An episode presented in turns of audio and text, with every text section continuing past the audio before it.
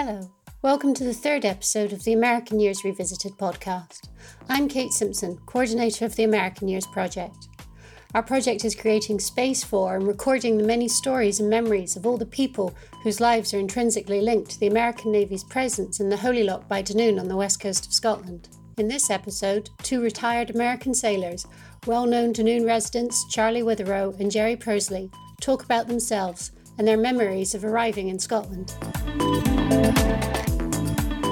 My name's Charlie Witherow. I'm a retired chief petty officer.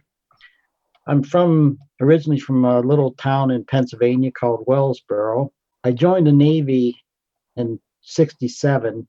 And what happened is in 1966, America sent 100,000 troops to Vietnam. That's when it was starting. And the following year, another 100,000 were going. And I was getting ready to start college, but I knew my number would come up, I'd get drafted. And I decided because my older brother was in the Navy, I joined the Navy. I didn't like it at the beginning, but eventually I decided to stay to come to Scotland. And I've got little things in my mind here.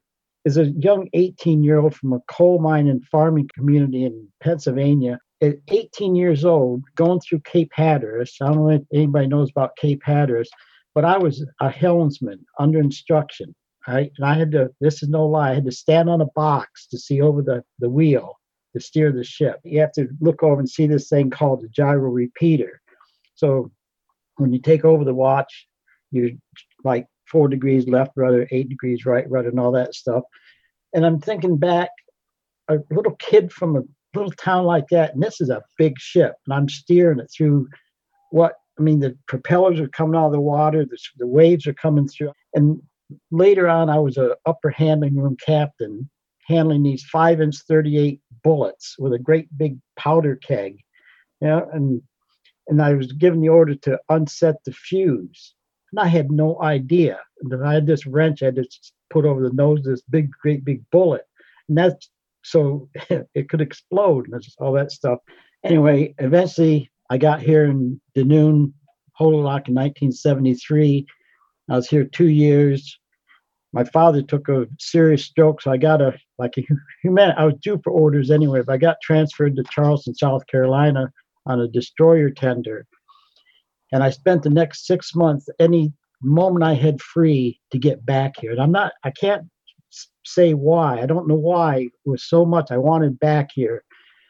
And as anybody that was based here, especially if you're in repair department, this had to be the hardest working site in the Navy because our FBM fleet ballistic missile submarines had to be on patrol at a certain time because if they weren't on patrol, then those other guys who'd been out under the water all these lengthy times had to stay there we had all kinds of deadlines. Jobs could be hot. They could be hot, hot. They could have 999. And you order part 999, that's really fast. But if it was really, really, really important, it's 999 priority hot. And they would take parts off other submarines to get here. This was a, well, it was called Refit Site 1. And I did my, till 1987, I retired. And in 30 years, I ran my little trophy and engraving shop. And a couple years ago, I sold it. Now I'm just one other wee thing that happened after 9 11. My wife and I were due to go home that weekend. 9 11 was a Tuesday, and we were going home that weekend. I had everything set up as I was retired. I could fly from Mildenhall, England on a cargo plane for nothing. We were all set up for that weekend to go home. My sister was going in for a very serious operation. And then 9 11 happened. Well, after that, everything got canceled, obviously. And before that, I was thinking about starting up, trying to start up a fleet reserve branch here or something, because all we had no no one to turn to in Scotland, us you know, retirees and veterans here. So I come up with making this thing called the March of Thoughts, and I carried the American flag. We marched down through the whole length of Dunoon and back, people on the streets are crying. I'm carrying this great big, it wasn't a parade flag, it was a big flag. And I'm crying. The guy behind me, Commander Richard Lambert, he's behind and we did our thing. He laid the wreath. He every, it was very emotional because we didn't know if this was the end of the world as we knew it. You know, we didn't know if we was ever going to get to see our families again. So I just started asking people like Gerry and everybody, would you be interested if we if I started up an association. So that was in 2002. 18 years later, we still have about 30. Like if we lose one of our shipmates, we do our own honors. We can get honor guards from the, you know, from the Air Force, but we do our own. And I think if you've seen our little video where we did one up in Perth, all of us pat ourselves on the back. That's exactly what we wanted, and we did it. Don Gable, one of our heritage members, he was in charge of folding the flag. It was just very emotional and appreciative from the family. And I'm really happy to be in this heritage thing. I hope it just keeps growing, keeps going and growing. My name is Gerry Pursley.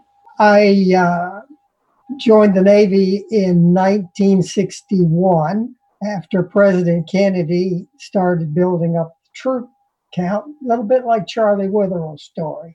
I actually had a cousin who worked for the local draft board, gave me some inside information that I was going to be drafted. I was uh, had no uh, real choice. I would either wind up uh, probably uh, toting a rifle or I would be on a ship somewhere doing something.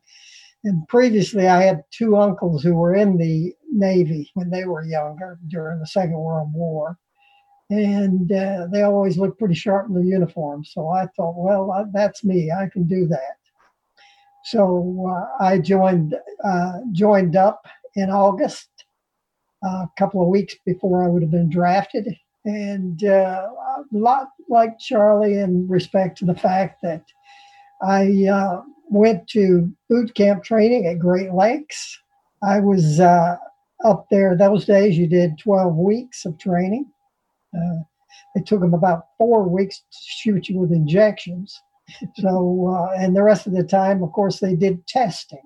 They tested your aptitude, all your all your different uh, things to see where you would fit as far as the job was concerned.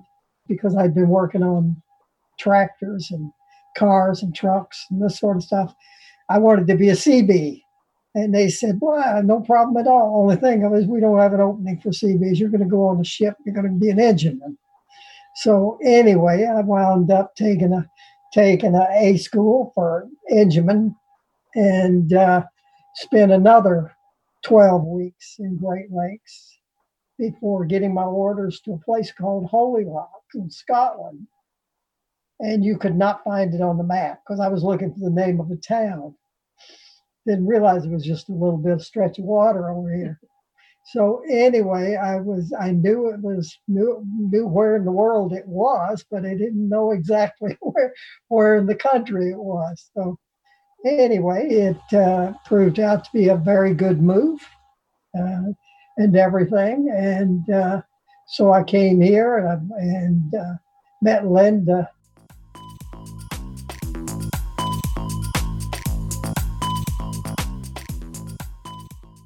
I flew from New York.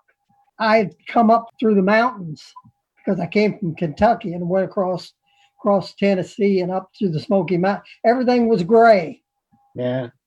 And when I when I left New York and flew over Scotland, and of course we come in those days we came in a prop job. Mm-hmm.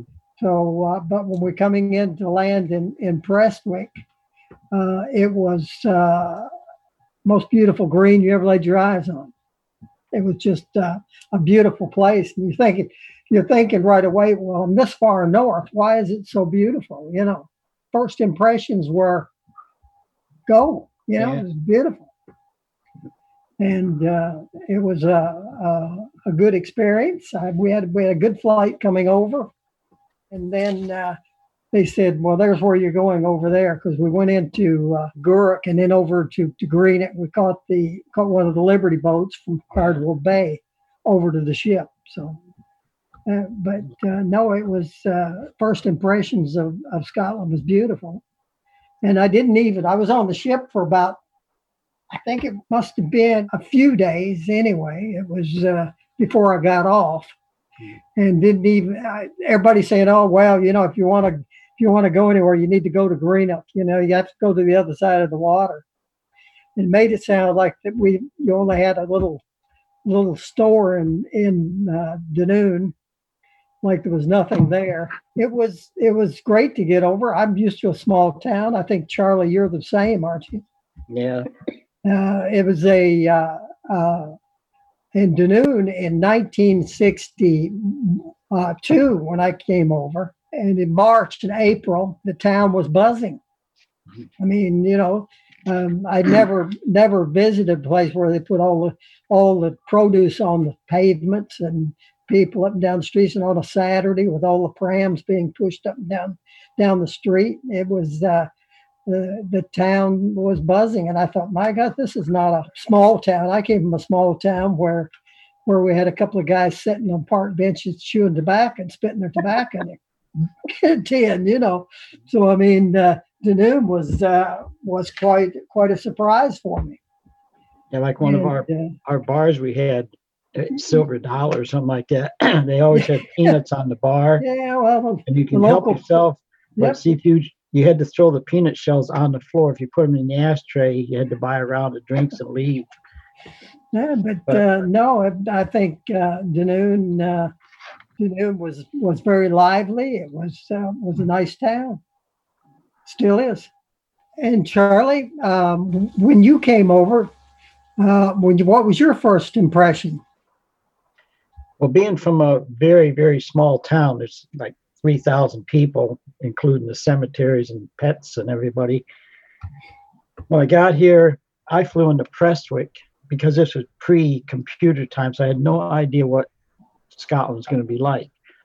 One of the things I noticed in the 70s, like in the in America, it was all big muscle cars, you know, the big Buicks and Chevys and all that.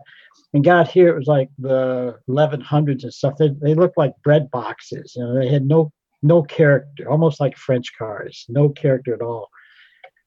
When I got actually in the town for a bit, looking around, one of the things I I'm, I can remember is the butcher shops. You know, looking through big plate glass window, and here's all kinds of different animals and chickens and stuff, all just hanging there. No coolers, no nothing. If that was today, everybody would drop, be dropping dead. If they survived coronavirus, they'd be dropping dead from all this animal stuff. And I think the other other stupid thing I remember is the pints, pints of lager. Uh, you go into a bar in America and get a glass of beer, it's like four ounces, you know, some little wooshy thing, like you take orange juice in. Here you got, well, you got like this. And I didn't steal this, by the way, it was in my hedge, so I just kept it. When you're just thinking back of the how things were, like you mentioned, I'd forgot about the prams and stuff. And actually, prams sitting out in the street with kids in them. The, you know, the, Yeah, Mhm. and it was safe and no, nothing happened you can you can walk down the street you can still do that you can do what you want to do and just a nice place to live I remember as well. You know, I flew into Prestwick as well when we arrived, and they they drove us down in I think an old what they call a, a Tim's van. They had about eight or ten of us jammed in this little van, coming down to to Gourock. I think, if I'm not mistaken, I think I was ended up sitting on somebody's knees, coming down in the van, and uh, you know we had our sea bags in there and everything in there for the get, getting down to Cardwell Bay. Yeah, Dunoon, like you say, I mean, all the uh, vegetable produce shops and everything had had boxes and and they, they when they opened in the morning they put all this stuff out out on the pavements and uh, the, the fish shop uh, served served right through the window there the one on uh, Argyll Street uh, just uh, up from the crown uh, you could just go to the window and they would serve you. You had all the fresh meats and stuff right, right in front of you. It just wasn't what we were used to in the states in these days. It was so practical and so different that it just just made it made it extremely enjoyable, you know, to to be there. The other thing of it was coming off the ship in in '62 we weren't allowed to to wear civilian clothes when we first arrived, and everybody was in uniform. You you you'd meet people out. The odd one or two that you didn't see were people, you know, in civilian clothes. You would see some that uh, were probably had accommodation ashore at that time. There were a few of them, not very many, in '62. But uh, it uh, was a uh, was like I'm saying, it was a very enjoyable experience arriving in Scotland, and the people made you feel extremely welcome. I don't remember when they actually changed where you, you had to wear your uniform, or you didn't have to. I know you it was you had to be an E5 or above to wear civilian clothes, and you'd have like the strip, like at Norfolk, and you'd have locker clubs, and even here, you had a locker club, you, you know, inside the bowling alley. And what really made it one of the ships I was on, we went to Jamaica, and you're down there in your dress uniform on the beach. You really, you know, Corfam shoes and a dress uniform on a beach. So what you do is you'd rent a motel, a whole bunch of you, and you go out and you buy a t-shirt and a pair of shorts and flip-flops. Then you had to throw them away because having civilian clothes on the ship was probably more serious than having drugs. We didn't have a drug problem then. It was all in town, but it was such a different life. And you talk about it now, and you think every day when you went to go home, you had to put your uniform on and well, it was where in in '62 we didn't have a locker club. There was one when I came back in '71, and that was the one just around the corner. Uh, there was a, uh, a French guy that lived there. I can't remember his last name now but uh, he had a bunch of lockers in there, and, and guys would run up there and, and change their clothes and stuff. But you're quite right. We weren't allowed, you weren't even allowed to keep any civilian clothes in your locker on the ship. No, not that was Nothing to me. It was very serious that you found out that uh, the uniform in Dunoon puts you completely. Uh, how do I say it? Out of character with with the usual dude. Everybody knew exactly who you were. Yeah. You know. So uh, anyway, in those days we had our ship tag on your on your shoulder. Anyway, I know that when the uh, holiday makers came to Dunoon, and a lot of them did come in in uh, about Easter time. We were quite generally uh, quite an attraction in Dunoon people stopping you and asking me where you're from and let me hear your accent and you know and and all these sort of things. And you were you're a little bit like the like like the pet dog in Dunoon, you know and uh, that was that was like that in the mid 80s also. I was yeah. the indoctrination officer. I had my office out at, at by Ardnadam Pier where it was the movie theater. And the coaches used to come up like Shearings and stuff from Glenmorangie and stuff and they would stop and call me, and I would go on the bus. I was a chief then, chief petty officer. I had my complete black uniform with the collar devices and metal ribbons and stuff. And I'd be walking on the bus, and these, as I am now, what I wasn't then, but these elderly ladies, it was like I felt like a pop record recorder person. You know, they're reaching out, wanting to touch me. Oh yeah. Uh, no one comes near me now, but it then, uh, but it was really funny how they would just, oh, you know, so. I felt like a bit of a Dunoon attraction, you know, in those yeah. days.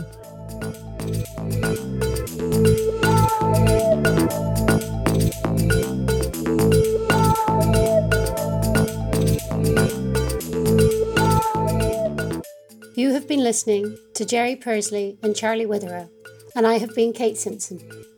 Tune in next time for the second half of this conversation, where you'll hear Charlie and Gerry talk with Andreen Messersmith, Margaret Hubbard, Anne Campbell, and Linda Pursley. We'll get to hear the memories of the town from the first days of the American years, and Linda and Gerry will tell us how they met for the first time. Thank you for listening. See you next time.